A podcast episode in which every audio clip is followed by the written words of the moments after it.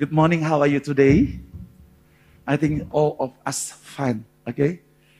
Good morning. Selamat pagi. Apa kabarnya?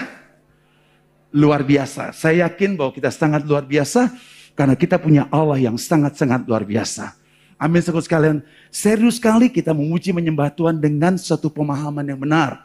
Setiap kali kita menyembah Tuhan, maka kita bertemu dengan Tuhan. Katakan bertemu dengan Tuhan. Kasih tahu kiri kanan baik yang di YouTube katakan. Setiap kami beribadah, kurang keras. Setiap kita beribadah, kasih tahu kiri kanan. Setiap engkau beribadah, mengangkat tanganmu, memuji-muji Tuhan, dipastikan engkau sedang bertemu. Engkau sedang bertemu. Engkau sedang bertemu dengan Allah semesta alam. Dalam nama Yesus. Dalam nama Yesus Haleluya, angkat kedua tanganmu. Bapakku berdoa supaya cepat Tuhan memahami dan mengerti ketika mereka beribadah di rumah, di persekutuan atau di kelompok pemerintahan. Aku pastikan mereka berjumpa dengan engkau. Tidak ada yang tidak berjumpa, tapi semuanya berjumpa dan mengalami kuasamu, kasihmu, kekuatanmu, kemurahanmu, dan kesetiaanmu. Dalam nama Yesus, amin. Terjadi. Sekali lagi beri sorak-sorak kepada Tuhan. Haleluya. Berikan sorak-sorak kepada Tuhan. Jadi pastikan ketika kita beribadah kepada Tuhan, kita nggak main-main dengan hadirat Tuhan. Kita juga tidak main-main dengan kasih Tuhan. Tapi kita disiplin, kita hargai, kita hormati. Dan Tuhan pernah berkata lewat Pastor Poskan, sekali lagi aku akan mengoncangkan. Bukan langit bumi aku goncangkan. Supaya terbuktilah mana kerajaan tergoncangkan. Mana kerajaan yang tidak tergoncangkan. Tetapi you, tapi kamu. Karena kamu memiliki kerajaan tidak tergoncangkan. Marilah beribadah kepada Tuhan. Dengan rasa hormat dan takut akan dia. Why? Karena dia adalah api yang menghanguskan. Church, I want to tell to you. Jangan main-main lagi dengan anugerah Tuhan. Setuju dengan saya? Sehingga saya percaya Tuhan buat perbedaan antara kita bukan orang benar. Apa yang dialami oleh bangsa Israel, bagaimana Tuhan menyertai mereka dengan tiang awan pada siang hari dan tiang api pada malam hari. Itu akan segera terjadi. Karena bangsa Israel mengalami di luar. Di mana tiang api di luar, tiang awan di luar. But right now, sekarang, the Holy Spirit, God say, live in your heart. Berikan sorak-sorak. I want to tell to you, anywhere and everywhere, you will feel the presence of the Lord. Katakan amin. Katakan amin. Di mana pun kau berada, susah atau senang, apa pun yang kau rasakan, God still live in your heart. Setuju dengan saya? Sehingga kita bukan orang yang kalah, tapi kita pemenang. Ini bukan persoalan kesulitan hidup kita. Bukan soal kesulitan pekerjaan dan keuangan. Tapi kesadaran akan hadirat Tuhan. Yang memenuhi kita. Sehingga kita bisa mengatakan. Di mana ada roh Allah. Di situ ada kemerdekaan. Itu bukan kata-kata mutiara. Tapi itu hidup dalam dirimu. Sekali lagi beri sorak-sorak buat Tuhan. Haleluya. Haleluya. Mungkin kau ada tempat yang sakit. Ada pergumulan persoalan. Jangan gandalkan hamba Tuhan. Dalam diri pada roh Allah. Barang siapa berseru kepada nama Tuhan akan diselamatkan, dilepaskan, dibebaskan, termasuk disembuhkan. Tetapi gereja mengalami kalian kenapa? Karena gereja memiliki roh yang pasif. Roh yang pasif Sementara Tuhan katakan barang siapa lapar, haus akan kebenaran, mereka akan mengalami yang namanya dipuaskan. Supaya pada akhirnya kita tahu dunia, uang, harta, kedudukan tidak bisa memuaskan kita. Hanya Allah semesta alam. Amin. Are you agree with me? Saudara setuju dengan saya? Sekali lagi berikan sorak-sorak buat Tuhan. Amin. Saya sudah jelaskan bahwa hari-hari ke depan 2022, 23, 2022, 23, 24, 2033 kita harus betul-betul menyambut kegerakan daripada Tuhan. Rohnya akan dicurahkan, waktunya tidak lama lagi. Tapi kita harus konsentrasi sungguh-sungguh. Buang segala kedagingan, cinta uang, cinta dunia, cinta diri sendiri, buang semuanya. Yang adalah cinta dengan Tuhan. Mengasihi Tuhan. Engkau tidak sulit mencintai Tuhan karena kau punya roh kudus. Ada Alkitab katakan dengan tegas, jikalau kau mengasihi aku, engkau akan menuruti perintahku. Dan aku akan minta kepada Bapa supaya dia mengirimkan penolong yang lain. Dunia tidak kenal dia, dunia tidak terima dia, tapi kamu, kamu kenal dia. Dia menyertai kamu dan dia tinggal dalam dirimu. Beri sorak-sorak buat. Haleluya. Are you agree with me? Selalu setuju dengan saya. Dan hari ini kita mau belajar bersama-sama tentang Roh Kudus. Minggu lalu, Penato Kudus sudah menyampaikan bagaimana Roh Kudus menolong kita untuk bertumbuh. Sekarang saya sampaikan hikmat dari Roh Kudus menuntun kita memahami masa-masa akhir zaman. Setuju dengan saya?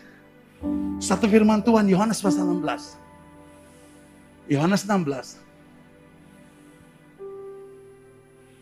Yohanes 16 ayat yang ke-13. Kita baca ini bersama-sama dengan suara yang keras dan roh yang terbuka.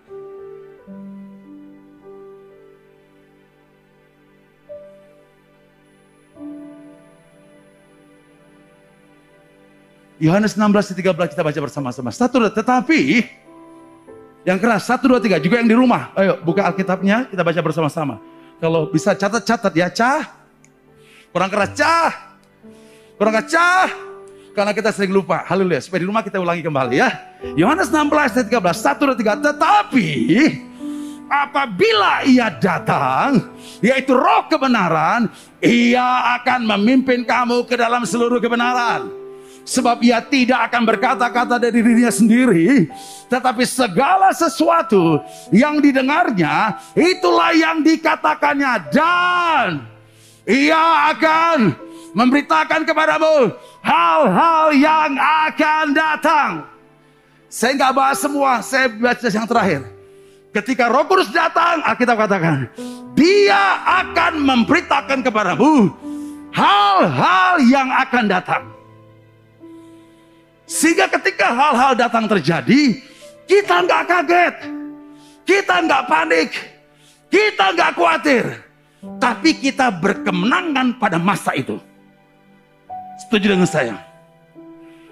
Ketika pandemi terjadi, Tuhan tahu semuanya akan terjadi. Tetapi pekerjaan roh kudus dalam hidup kita, memberikan hikmat kepada kita, bagaimana menghandle masa pandemi itu, dan keluar sebagai pemenang. Halo? Mungkin ada PHK, Mungkin ada yang kena terdampak virus corona, ekonomi terganggu, sekolah terganggu, kuliah terganggu, no problem. Tetapi Roh Kudus akan memberitahukan kepada kita dan memberikan hikmat kepada kita bagaimana kita menghandle masa pandemi. Kalau setuju katakan amin.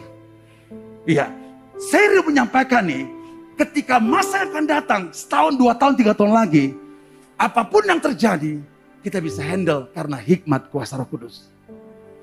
Dan dikatakan dalam Yohanes 14. Yohanes 14 ayat 26. Keren, luar biasa. Kita baca bersama-sama kembali. Tetapi penghibur yaitu Roh Kudus yang akan diutus oleh Bapa dalam namaku yang keras satu dua tiga dialah yang akan mengajarkan segala sesuatu kepadamu dan akan mengingatkan kamu akan semua yang telah kukatakan kepadamu. Roh Kudus akan menjelaskan, mengingatkan kepada kita apa yang pernah diajar oleh Tuhan Yesus. Sehingga ketika akhir zaman terjadi, kesulitan, kesukaran, dia bilang, jangan kamu takut, itu harus terjadi dan aku telah mengatakannya.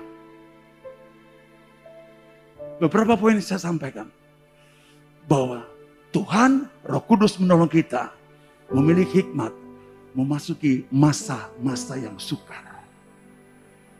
Mari kita lihat dari 2 Timotius 3 ayat 1 sampai 5. 2 Timotius 3 ayat 1 sampai 5. Kita baca bersama-sama. Satu, dua, tiga. Ketahuilah bahwa pada hari-hari terakhir akan datang masa yang sukar. Masa yang akan datang akan ada masa sukar. Roh Kudus akan memuntolong kita, memberikan hikmat kepada kita untuk menghandle masa depan, masa akan datang yang katanya ada masa sukar. Ayat yang kedua, manusia akan mencintai dirinya sendiri. Lanjut, dan menjadi hamba uang. Mereka akan membual dan menyombongkan diri. Mereka menjadi pefitnah. Mereka akan memberontak kepada orang tua tidak tahu berterima kasih, tidak mempedulikan agama ayat 3. Tidak tahu mengasihi, tidak mau berdamai, suka menjelekkan orang, tidak dapat mengekang diri, garang, tidak suka yang baik. Ayat 4. Suka mengkhianat, tidak berpikir panjang, berlagak tahu, lebih menuruti hawa nafsu daripada menuruti Allah. Ayat 5. Secara lahiriah mereka menjalankan ibadah mereka. Tetapi pada hakikatnya mereka memungkiri kekuatannya. Jauhilah mereka itu. Nasihat Paulus kepada Timotius sebagai anak muda.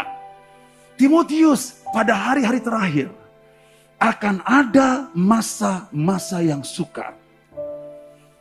Dan Paulus menjelaskan apa itu masa sukar. Orang akan cinta uang, orang akan cinta diri sendiri, sombong, berlagak tahu, nggak tahu berterima kasih, beragama, tapi memungkiri kekuatan agama. Dan saya percaya ketika Timotius menghadapi situasi itu, dia kaget. Sebagai anak muda betul nggak? Apalagi sebagai anak muda bisa diemosi. Bukan emosi positif, emosi negatif terus sekalian. Sehingga yang tadi? Misalnya terus sekalian, zaman sekarang. Engkau berbisnis, Orang pakai stok menyogok, kita gak menyogok, betul nggak? Kenapa ya orang begitu? Sehingga saya tersisi. Ketika tersisi, mungkin mengatakan, Tuhan, apakah kau mengasihi aku atau tidak ya Tuhan? Apakah kau ada atau tidak? Dia mengasihi, dia ada. Tapi kau diizinkan masuk masa sukar. Tapi roh kudus akan menuntut engkau keluar dari masa sukar. Bukan sebagai orang kalah, tapi menang. Amin. Wow, keren sekali. Masa sukar ekonomi juga mengalami kehancuran. Ya. Orang takut sekarang berita terakhir tentang eh, negara-negara yang bangkrut seluruh sekalian. Haleluya. Tetapi negara dalam Kristus tidak bangkrut, tetapi bukan resesi tapi resepsi. Haleluya. Ada amin seluruh sekalian. Karena Roh Kudus menuntun kita. Dia menjaga kita. Nah ketika masa sukar itu terjadi, suku sekalian, akibatnya kita tidak dialihkan. Kita tidak ditekan oleh situasi sukar itu. Kita tidak diinjek-injek masa sukar itu. Tapi kita keluar sebagai pemenang. Itu sebabnya Paulus menasihati kepada Timotius. Dia tahu Timotius masih muda dan dia gak mau bawa kalau Timotius mengalami kekalahan. Sehingga Paulus sebagai hamba Tuhan, oleh karena hikmat roh kudus, memberikan way out, jalan keluar ketika kesukaran terjadi. Saya bacakan dari 10.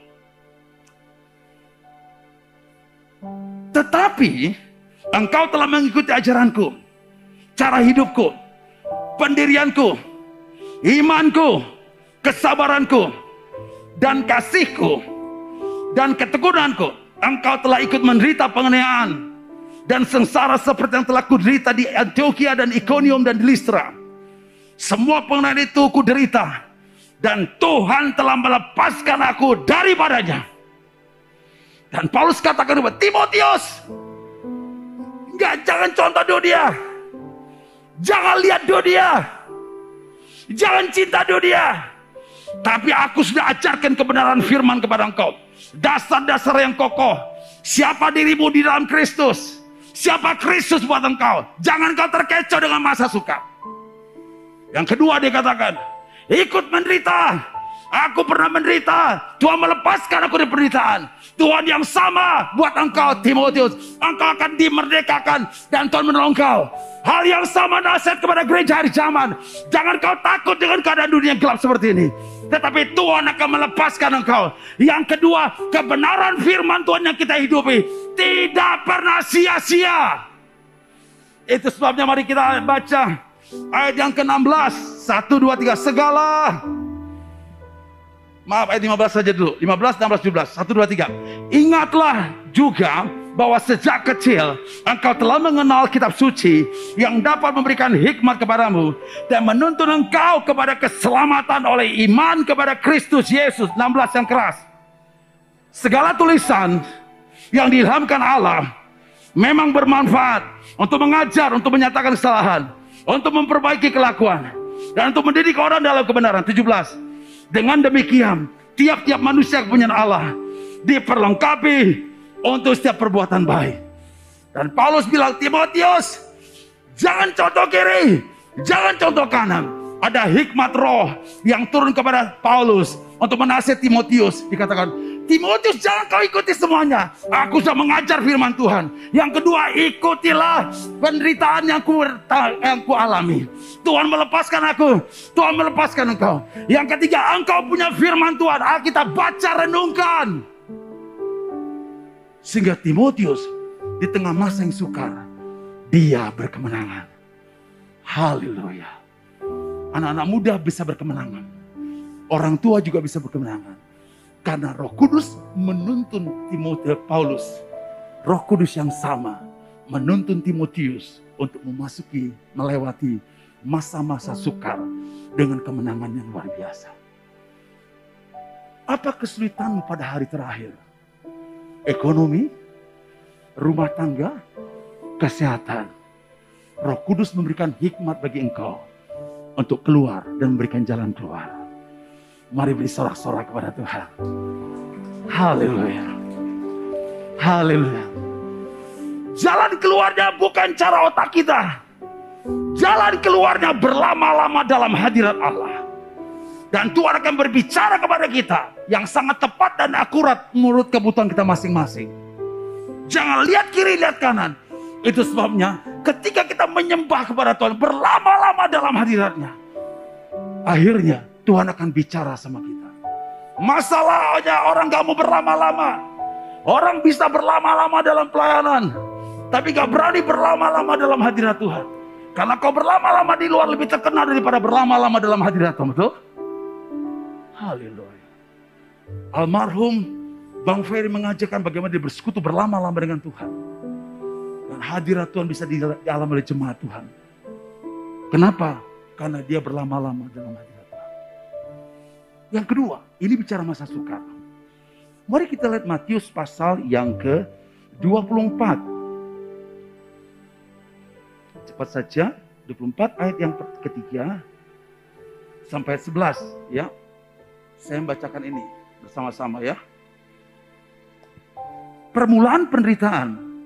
Ketika Yesus duduk di atas bukit Zaitun, datanglah murid-muridnya kepadanya untuk bercakap-cakap sendirian dengan dia Kata mereka, katakanlah kepada kami bila manakah itu akan terjadi dan apakah tanda kedatanganmu dan tanda kesudahan dunia. Murid menyatakan, ke depan akan terjadi gimana? Yang modelnya kayak gimana? Sebagai tanda kedatangan Tuhan Yesus. Karena itu pada hari-hari terakhir, betul? Terakhir hari-hari terakhir. Ayat 4. Satu, dua, tiga. Jawab Yesus kepada mereka. Waspadalah supaya jangan ada orang menyesatkan kamu. Sebab banyak orang akan datang dengan memakai namaku dan berkata, akulah Mesias. Dan mereka akan menyesatkan banyak orang. Ayat 6. Kamu akan mendengar deru perang dan kabar-kabar tentang perang. Namun berawas-awaslah jangan kamu gelisah. Sebab semuanya itu harus terjadi, tetapi itu belum kesudahannya. Sebab bangsa akan bangkit melawan bangsa. Dan kerajaan melawan kerajaan. Akan ada kelaparan dan gempa bumi di berbagai tempat. Akan tetapi semua itu barulah permulaan penderitaan menjelang zaman baru. Pada waktu itu kamu akan diserahkan supaya disiksa. Dan kamu akan dibunuh dan dibenci semua bangsa oleh karena namaku. Dan banyak orang akan murtad dan mereka akan saling menyerahkan dan saling membenci. banyak nabi palsu akan muncul dan menyesatkan banyak orang. Dan karena makin bertambahnya kedurhakaan, maka kasih kebanyakan orang akan menjadi dingin.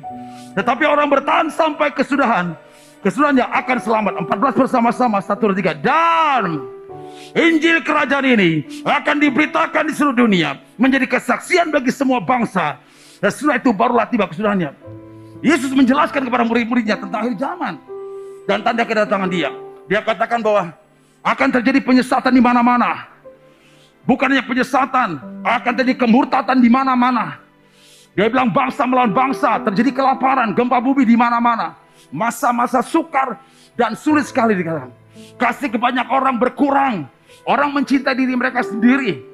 Tidak mau mencintai Tuhan. Tetapi ada pesan Tuhan Yesus kepada gerejanya. Tetapi orang yang bertahan sampai kesudahannya. Bagaimana kita berkesudahan? Yesus menceritakan kepada murid-muridnya. Dia bilang, akulah pokok anggur. Kamulah ranting-rantingnya. Nah, ranting-ranting tidak bisa berbuah, tidak bisa hidup. Kalau tidak tinggal dalam pokok anggur. Tuhan rindu dan mengatakan, mari kita sebagai ranting-ranting Kristus tinggal dalam pokok anggur itu. Bagaimana cara praktisnya? Mari kita berlama-lama dengan firman Tuhan. Mari kita berlama-lama di hadirat Tuhan dalam doa. Setuju dengan saya? Sehingga dia katakan, kita tidak terkecoh dengan masa sukar, dengan tanda-tanda zaman. Tetapi kita melakukan dan Injil Kerajaan Allah diberitakan ke seluruh bangsa dan dunia. Barulah tiba kesudahannya. Itu sebabnya Yesus berkata dalam kisah 1:8. Jikalau roh kudus turun atas kamu, kamu akan menjadi saksiku di Yerusalem, Yudea, Samaria, sampai seluruh ujung dunia. Roh Kudus menolong kita, memberikan hikmat kepada kita, bagaimana meresponi masa akhir zaman menjelang kedatangan Tuhan Yesus. Setuju dengan saya? Setuju dengan saya? Jadi orang terkecoh dengan yang ada. Tapi kita tetap dalam kebenaran firman Tuhan. Injil diberitakan kepada bangsa-bangsa. Barulah tiba kesudahan waktunya. Setuju dengan saya? Semua itu terjadi pada masa akhir. Kesulitan masa akhir. Tapi saya mau ceritakan juga. Pada masa terakhir juga. Roh Kudus akan dicurahkan ke semua orang. Mari kita kisah Rasul pasal yang kedua. Ayat yang ke-17.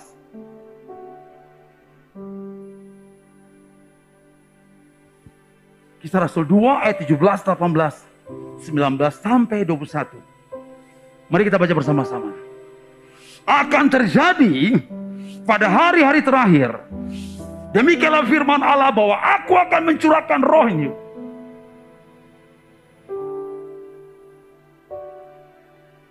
Sekali lagi saya ulang ayat 17. Kisah Rasul 2 ayat 17. Akan terjadi pada hari-hari terakhir Demikianlah firman Allah bahwa aku akan mencurahkan rohku ke atas semua manusia. Maka anak-anakmu laki-laki dan perempuan akan bernubuat. Dan teruna-teruna akan mendapat penglihatan. Penglihatan dan orang-orangmu yang tua akan mendapat mimpi. 18. Juga kata hamba-hambaku laki-laki dan perempuan. Akan kucurahkan rohku pada hari-hari itu. Dan mereka akan bernubuat. Dan aku akan mengadakan mujizat-mujizat di atas, di langit dan tanda-tanda di bawah, di bumi, darah dan api dan kumpulan asap. Matahari akan berubah menjadi gelap gulita dan bulan menjadi darah sebelum datangnya hari Tuhan. Hari yang besar dan mulia itu, ayat 21. Dan barang siapa yang berseru kepada nama Tuhan, akan diselamatkan. Masa suka pada hari terakhir 2 Timotius pasal 3 1 dikatakan. Ya, Penyesatan terjadi sesuai dengan Matius pasal 24 ayat 3 sampai 11 sampai 14. Tapi pada hari terakhir juga Roh Kudus akan menolong kita dan memberikan hikmat kepada kita menikmati kebangunan besar pada hari terakhir. Dan dia katakan, aku akan mencurahkan rohku ke atas semua manusia. Bukan hanya anak-anak Tuhan. Tapi kepada semua manusia sehingga spesial anakmu laki-laki dan perempuan akan bernubuat. Teruna-teruna dapat penglihatan. Orang tua dapat mimpi-mimpi. Sehingga anak-anak muda yang mungkin kita pikir bahwa mereka lost generation. But no, why? Because God will pour out His Spirit.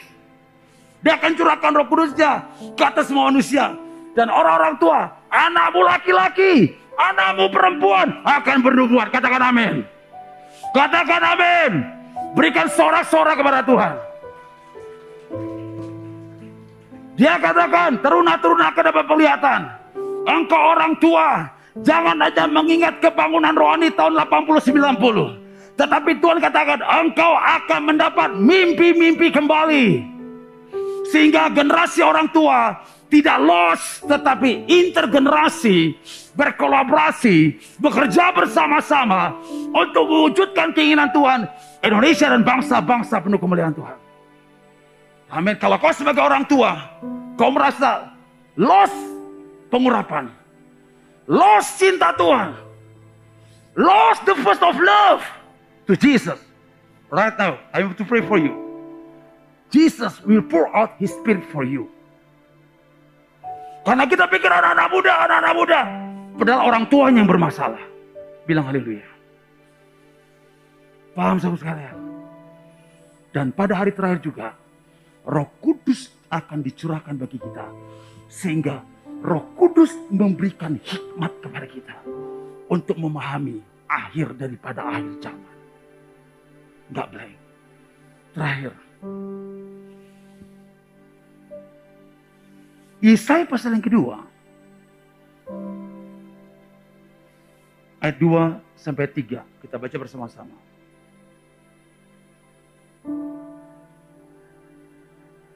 Musik maju ke depan. Akan terjadi pada kita bersama-sama baca ya. Satu, dua, tiga.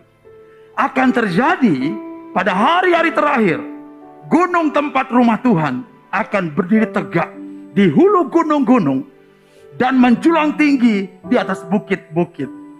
Segala bangsa akan berduyun-duyun ke sana dan banyak suku bangsa akan pergi dan berkata, "Mari kita naik ke gunung Tuhan, ke rumah Allah Yakub supaya ia mengajar kita tentang jalan-jalannya dan supaya kita berjalan menempuhnya. Sebab dari Sion akan keluar pengajaran dan firman Tuhan dari Yerusalem. Dan Tuhan berkata dengan tegas dikatakan, luar biasa. Pada hari-hari terakhir, saya garis bawahi kata-kata hari terakhir. 2 Timotius 3 1 pada hari-hari terakhir akan ada masa suka. Ya, Matius pasal 24 ayat 3 dan sampai ke 14 dikatakan bagaimana hari-hari terakhir menjelang kedatangan Tuhan akan terjadi penyesatan. Dia katakan juga pada hari-hari terakhir dalam Yohanes 2, maaf, kisah Rasul 2 ayat 17.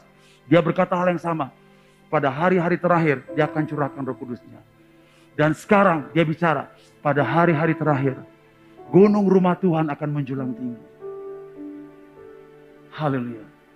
Ini bukan soal di gereja ada lampu kelap-kelipnya, lampu sorotnya, atau ada LED-nya. Kalau itu terjadi, why not? Praise to God. Tapi itu ornamen itu bukan esensi sebuah gereja. Esensi sebuah gereja adalah mengalami realita kehadiran Tuhan. Dan gereja ini ada karena realita kehadiran Tuhan. Dan tidak bisa diganti dengan yang lain. Sehingga Tuhan katakan pada hari terakhir, dia katakan gunung rumah Tuhan akan menjulang tinggi. Hidupmu berbeda dengan dunia, gak sama dengan dunia. Dunia tertekan, kau gak tertekan. Dunia pusing, engkau gak pusing. Dunia takut, engkau tidak takut. Dan bangsa-bangsa yang belum mengenal Tuhan, datang ke rumah Tuhan meminta pengajaran. Karena di dalam rumah Tuhan ada jalan-jalan keluar. Setuju dengan saya suku sekali. Jadi kali yang terakhir, apa yang Tuhan katakan? gunung rumah Tuhan akan penuh dengan kemuliaan Tuhan.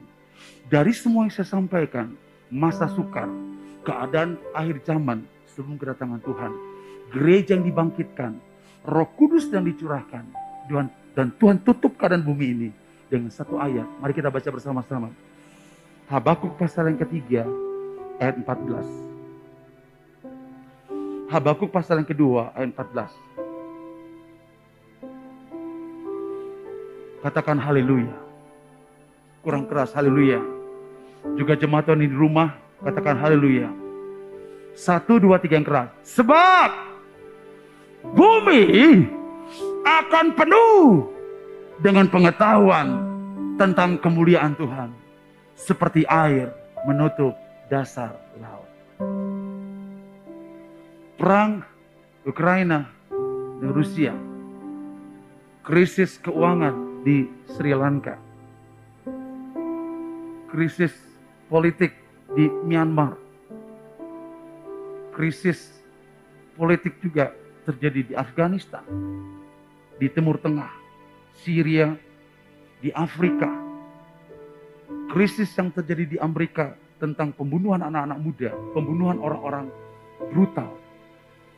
I want to tell to you, semuanya akan digantikan bahwa bumi ini, Indonesia, Asia, Australia, Amerika, Afrika, seluruh Asia akan penuh dengan pengenalan akan Tuhan.